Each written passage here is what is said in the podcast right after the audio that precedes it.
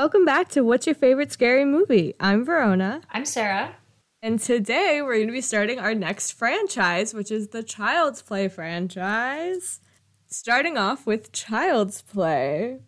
I have only seen this once before.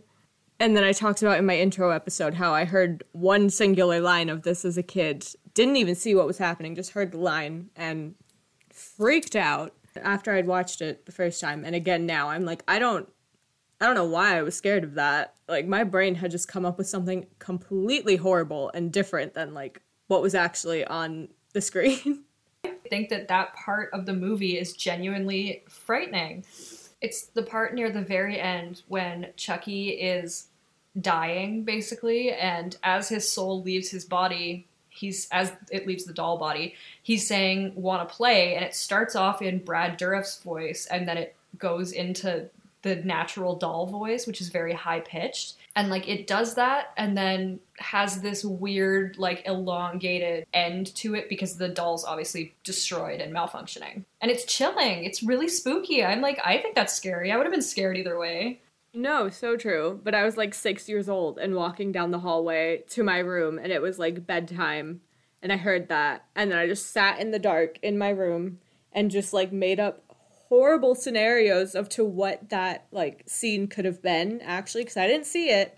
I only heard it. I remember it so vividly because we were gonna go to one of the Disney water parks the next day, and I sat in my bed for like hours, just like being terrified of what could possibly be happening. And I spent the whole next day scared that Chucky was gonna be at the water park coming after me. I didn't see Child's Play as a kid. Every other kid my age seemed to, but I didn't see it as a child. I did watch it as a teenager, I guess like a preteen. They scared me. The original Child's Plays didn't so much, but the first one that I saw, and I didn't even see the whole thing in like the one sitting, but the first one that I saw a significant chunk of was Seed of Chucky. I hated horror movies at that point in my life. I was scared of them very much. So I hated it and it traumatized me. It was the scariest thing I'd ever seen in my life. It was so graphic, it was so gory. And then I just avoided it forever. And then I finally sat down and watched the whole series and was like, oh, these are like funny, they're campy, they're like silly. And I had a really good time watching them. And then by the time I got all the way up to like Seed of Chucky, I was like, now these are kind of funny. Like I can handle how graphic the later ones are because I have the basis of like this being kind of a goofy character already. So I haven't seen all of them. I've only seen one, two, and then the reboot, which was 2018 or 2019. I can't remember. But that's when I started watching them, was because one of my friends and I were to go see the reboot. And I was like, well, I have to watch all of the other ones first because, like, I know technically since it was a whole remake of the original and like a different thing, I didn't need to watch them. But I was like, for me, I prefer that. I prefer to all the understanding of the past movies before I go into this. And I didn't get to. I only got to watch those two beforehand because at the time, time, none of them were streaming except for those two, and I couldn't find them fucking anywhere. So I just never watched them. So I'm excited now. So the first thing I think I said when we went into this, and I didn't ever want to be condescending about anything that was going to happen in this movie because I knew that you had like you you were familiar. I just knew it had been a while. So I was like, I got to tell you like a couple of little things. And I one of the main things that I think you and I really bonded over while watching this is Alex Vincent is just like the cutest little baby ever in this movie. He's so sweet. Andy has got to be like the cutest child horror movie character of all time. He's so cute. And I just relate to his mother so much because if that was my baby child and anything threatened him, I would also go into like a feral maternal rage. So I totally understand her. She's also just like kind of a badass in general. I'm a big fan. For some reason, in the end of the movie, and we'll get to this, she just like becomes like a world class sharpshooter, having like no experience with a gun. So she's basically just just totally badass. He's a little kid, so obviously I wasn't like anticipating any Oscar worthy performances. That being said, he does a great job you really do forget that you're watching like a child actor do something. You you think that you're watching like a little kid actually experience all of these horrors because everything he does is very like natural and believable. Alex Vincent's still acting. He's super talented. He's in later Chucky movies, like he's in the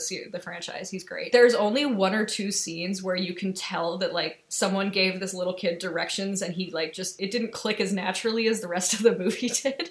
And it doesn't even stress me out because it's just so cute to watch him do it. There's a scene later when he's in the mental facility that he's staying in and he has this like confrontation with this doctor as he's looking for Chucky and he's like backing away. He's holding up this scalpel and he's like tilting his head back and forth like like not even looking at what he's looking at and it's because some like the director obviously went to him and was like, as you're backing into this corner, I want you to look around the room like you're looking for Chucky. And he looks like when little kids like pretend to be driving and they just go like with a steering wheel when they just like tilt their hands back and forth. Like he's not scanning anything. His eyes, he's not picking up any of his surroundings. They just announced him a couple days ago at Monster Palooza this year. I was like, oh my god, funny timing because I thought you were going to talk about the moment in the mental facility. I also love the way you phrase that, by the way. The mental facility he's like he checked at, himself into rehab. This is yeah, this is just like a weekend getaway for him. Like refreshing, recharging. Oh my god, that part where he's like on the bars and he's like crying and he's like, oh my god, I started just sobbing. I texted you. I Because said, like someone else. Are you ready to start crying? And you were like, huh? And then immediately he starts like this very sad, like little kid, real, like squeaky crying. And I was like, that's just like a little five year old boy. Like he's so scared. And I was like, somebody help him. I'm blowing up this facility if nobody helps him. How old is Andy supposed to be, by the way? Because I can't gauge children's ages, so I always assume they're all eight years old. I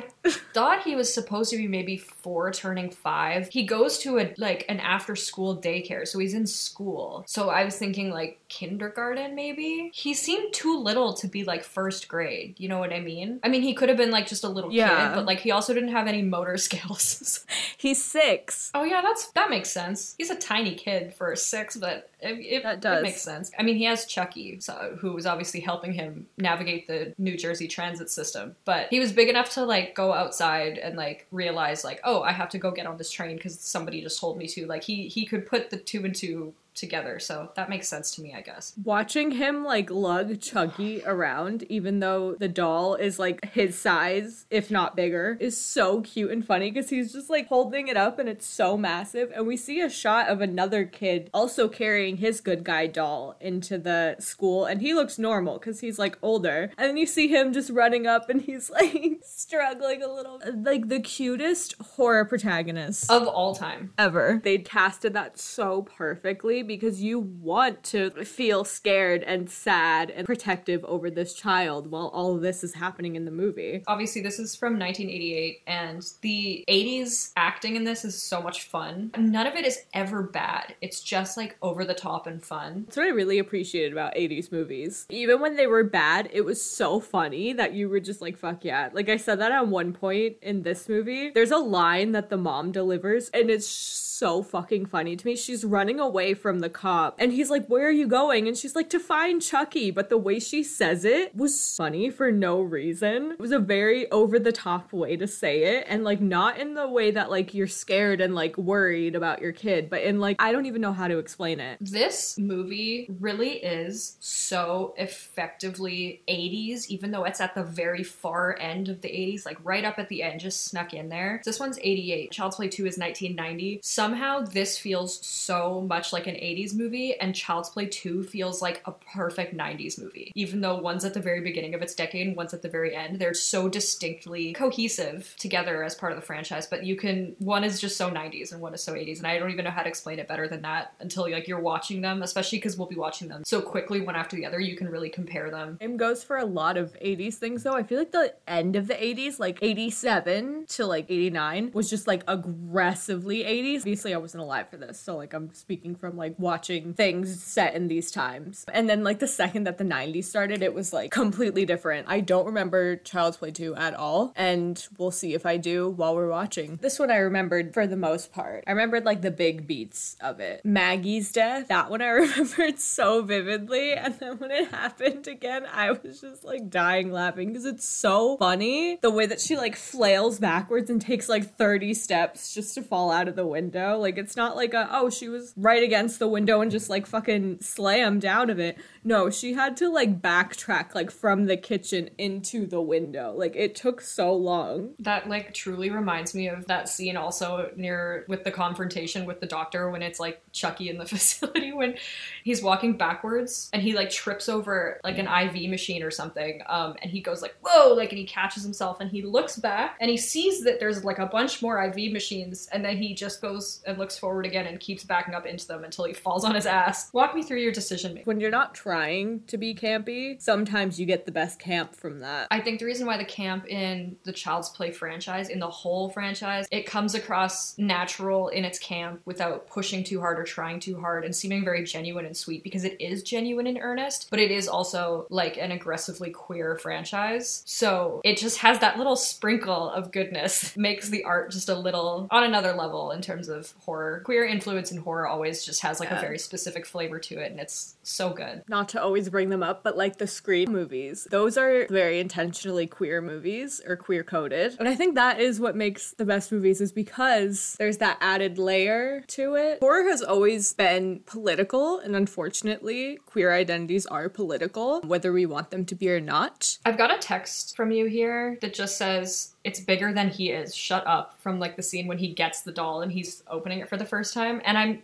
I, my responding text to you is because she comes in with the box and Andy's with her and she's like, "Hey, I have like another present for you." And he's like, "Oh my god, what?" And she it, the box is it's just this huge rectangular package that she's like wrapped in paper, right? This is for you. Like this is a gift. This isn't groceries. And I was like, "What the hell groceries could that have possibly been? This kid is so not good at problem solving. A really long piece of asparagus. What like 10 or 12 like comically long baguettes did they put into like a box for you of that size? Anyway, the next text that I sent just says, I love him absolutely screaming at this thing. That would have turned Chucky, I think, into a killer if he wasn't one already. He opens this thing up and she's like, Show me how it works. And he's like, I have to talk to it. And he goes, Hi, Chucky, like so loud. He's like, My name's Andy. Calm down. You live in an apartment building. You can't play with this toy ever at night if this is the volume that it has to be engaged with at. Because you know how, like, in the later scenes when he does go to sleep and, like, sleeps with Chucky and he's talking to him, could you imagine if he was just full volume screaming at him every single time they were talking? Like, hmm, maybe that's a grandma's house toy now. And then that first Chucky reveal, first of all, gagged. Ooped even. Ooped even. Literally just unreal. The shot of the batteries falling out of the box, like, and the spooky music, just heart stopping. So good. So good. What a great reveal. I don't know if I'm gonna, maybe you didn't have this experience, and that's fine. When he comes after her and he attacks her, the scariest thing to me, especially when I was younger, like, I,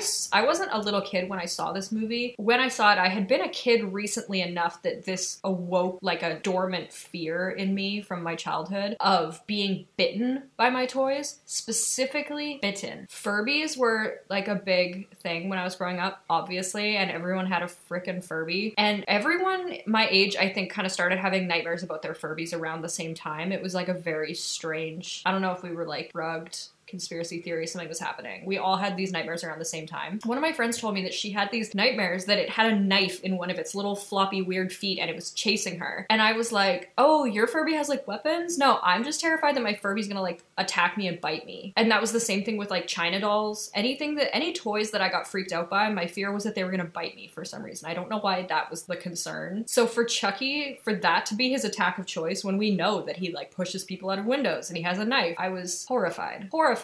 And it's not like a small bite either. We see later when she shows the cop, it's like red and aggravated and bloody and like black and purple. He fucking chomps. I also had that fear, but it was with like my Barbie dolls. I was also just mostly scared that they were gonna become like sentient. Their sharp, weird little hands. Yeah, I was a little too late for Furbies. My sisters had one, so by proxy, I had one. And I remember we used to have to lock it into a drawer at night because at that time we were living with my grandma Michigan and we all lived in one room, the three of us. So we had to lock it into a drawer at night because even with it turned off and the batteries out, it would still talk. And it did that constantly in the drawer. We would hear it move and talk. And we were like, that thing's gonna come out and kill us. You asked me a question about Chucky's strength in this, and I don't have a definite answer, and this may not even be the right answer, and I'm sure somebody actually does have an answer and it's Googleable, but my keyboard's very loud and I'm not gonna do that. I was thinking about that part in the internship where they're talking about about physics when you're like shrunken down and you're really small and how you could like jump straight up like super fucking high if you were shrunken down. I was like, maybe because he's like a man and he's in this tiny body, he has like way more momentum, maybe. Also, maybe why he can take like so many gunshots even when he's able to like bleed and able to be injured. And that also ties back into the thing about you saying how severe her bites were from him. That would be like the bite of a grown man, but if he didn't have to worry about his own teeth or tasting blood, it would just be him using all of his jaw strength to close like two pieces of plastic on her. He can't get a jaw ache, like nothing bad can happen in that way. And I was like, okay, that would explain why his tiny little mouth biting her fucked her up so bad. I also think about that part in As Above, So Below with the statues that you said like they're limestone. So imagine just fucking limestone chomping into you. Same with this. Imagine doll plastic. Especially in the 80s, they were not concerned about making toys nice and soft and sweet for the kids. It echoed when you hit it. We talk about sound a lot. There's one part in this that I love. It's when he's taunting the guy in the car and he's walking around the car and just scraping it with the knife and you can hear it. How chilling would that be to know that this killer doll is coming after you? You previously had not thought that it was real or like happening. And now he's just haunting you and like about to kill you. And he's gonna try his hardest to fucking kill you as he's already has like three other people. That's the other thing because like I know the running joke is always like, oh, if Chucky was coming after me, that'd be the easiest like killer to survive, just like punt him away. this detective is now seeing a killer doll for the first time, which is already enough to process. And on top of that, he now has to like deal with the fact that this is not only a killer doll, but he knows that it's extremely capable because he's literally the detective on a case that, where people have been killed by this doll. Perfectly capable adults have been killed by this doll. So he's like, what what do I have that's any different? And then that's of course when he shoots him. Funny fucking scene, by the way. He just goes flying. A lot of Chucky's victims, or at least the first couple, he got them on the element of surprise. Like they didn't know that he was coming after them. They weren't aware that there was like even a doll that killing people. Like obviously Maggie, she didn't know because she was the first one. And then the guy that he blew up, he had no fucking clue. Both of those were instances where like they couldn't have even fought back if they tried because they had no idea it was coming. And then this one, the cop, he's the first one who knows that he's coming. And even then, I think at this point he didn't he didn't fully believe that like Chucky was alive. And now he has confirmation that it actually is Chucky and not just like Andy being crazy. And I said this to you when we were talking. I like the fact that they really could have just gone with the route of like this is a killer doll and like that's it. But instead they had this like whole backstory of like Charles Lee Ray was a serial killer and he was running away and then he put his spirit into the doll as he was dying and then he has to figure out how to get out of this doll's body and he finds out that like the only way he can is in order to kill the person that he first revealed him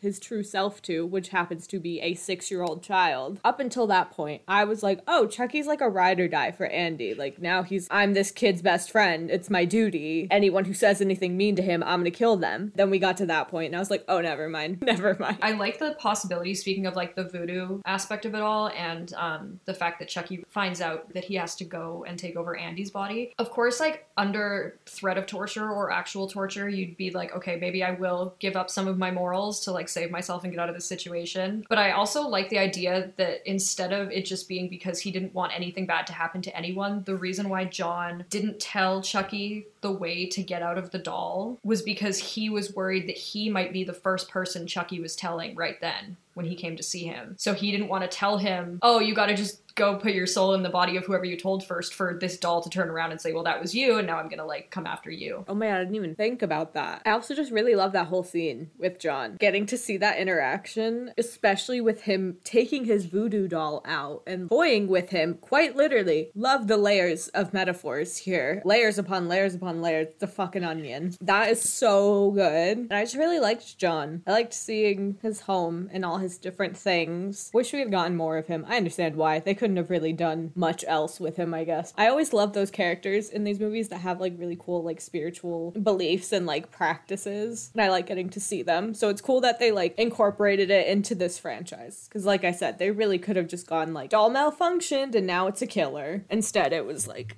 a full thought out thing. Or like AI turns evil or whatever, which by the way, incredible, incredible Yeah. plot choice. I love M3GAN, but you know, they were doing something really different with this. And then they managed to keep that idea fresh for so many movies and then of course the show because the basis of it wasn't an inherently evil thing. The situation that happens with how Chucky becomes Chucky is obviously like evil, but the concept of the idea that souls could be transferred around isn't like an inherently evil thing. So they were able to make throughout the franchise like a wide range of different characters with different motivations and like different personalities that are kind of engaging in like the same stuff without it just being like a lot of Chuckies. I'm really excited to get to the rest of the movies because you've told me a lot about like the different versions of like the different Chuckies. Obviously, I'm obviously so fucking excited to finally see Tiffany Valentine and Jennifer Tilly. I love Jennifer Tilly so much, so I'm so excited to see her in this. And then you also talked about how Brad Dourif's daughter, Fiona, she's in this and she plays him. Like, I just think that's so cool and such like a cool way to keep it going. I'm really excited to see like how it gets to that point. Also, that part when he fries the psychiatrist's brain, that was literally their makeup budget was $14 in a dream. Um, and I appreciate that once again. Any fault I have with like an 80s movie isn't a real fault. That's just like a gain to me because it makes it campy and fun in my brain. Where most people be like, haha, that's like bad makeup. They just put like black eyeshadow all over him. I'm like, that is so fucking funny Because it was And effective now and it did the job. almost right and now almost like what like almost 40 years later that is so camp and so funny. The whole like altercation at the end where chucky like jumps out at andy and he's like ah surprise and then andy just like whacks the shit up. it's so fucking funny because like the way that chucky screams at first He cuts it off. Like he cuts the scream off. That's what's so fucking funny about it. It's like ah! the one great thing about this, of course, like since it's dealing with like toys, it would be it's natural to have this story circle around a kid. But one really great thing about it circling around a kid is that since nobody listens to kids about anything, it adds this perfect frustration layer to the lasagna of delusion that's happening in this movie. Because if this was all happening to an adult, they nobody would still be taking them seriously. We do see something similar to that in the Cult of Chucky. We see as the franchise goes on that like teenagers and then like young adults and then like grown adults also all have experiences with this doll or with dolls that it's still impossible for them to get anyone to listen to them or believe them. But that added frustration that Andy has where not only is no one listening to him about the fact that this is Chucky's fault, nobody's listening to him about anything that he's feeling or anything he's done or anything he's gone through because nobody takes kids seriously on any topic, which is just, it makes you feel for him a lot more. But he eats with that final line where Chucky's like, but we're friends till the end. And he's like, this is the end, friend. Oh my god, like what a badass line for a six year old. Like, are you kidding? His delivery is so good too. I know. Go off, Andy. Icon living. Right before that is, in my opinion, the funniest chase scene in like the history of cinema because it's Chucky chasing Andy throughout the apartment. Chucky is too small to effectively chase Andy in a fast way, and he's wearing like his stupid little overalls and his fake feet. Like he's a little doll. He can't go super fast. And Andy is much faster than Chucky, but Andy is a baby. He's six, so he has like no motor skills. He's very uncoordinated and clumsy, and he keeps like tripping over nothing because he's a baby. So truly one of the funniest looking chase scenes ever. Yeah. No, honestly, that part was making me laugh so much because, like, you just see Chucky. He's trying his hardest. Like, truly, he is. And he's like running with all of his might, and it's not getting him anywhere. Andy has a lot of help in this movie, at least near the end, like with dealing with Chucky. Like he has his mom, he has the detective. There's assistance in taking care of Chucky in this like final act. So it's probably not as insulting for Chucky because he's taken out by it takes a team of three to take him out if you count Andy as like a whole person. so I'm sure that he's like, yeah, I'm still pretty like tough or whatever on the inside. That being said, I my spirits would be a little downtrodden after that chase scene if I was Chucky. I'd be a little insulted that that six year old tripping over his own pajama sneakers, as he called them, is besting me in just trying to chase him in a straight line through an apartment. I would be a little disappointed in myself. Be humbling.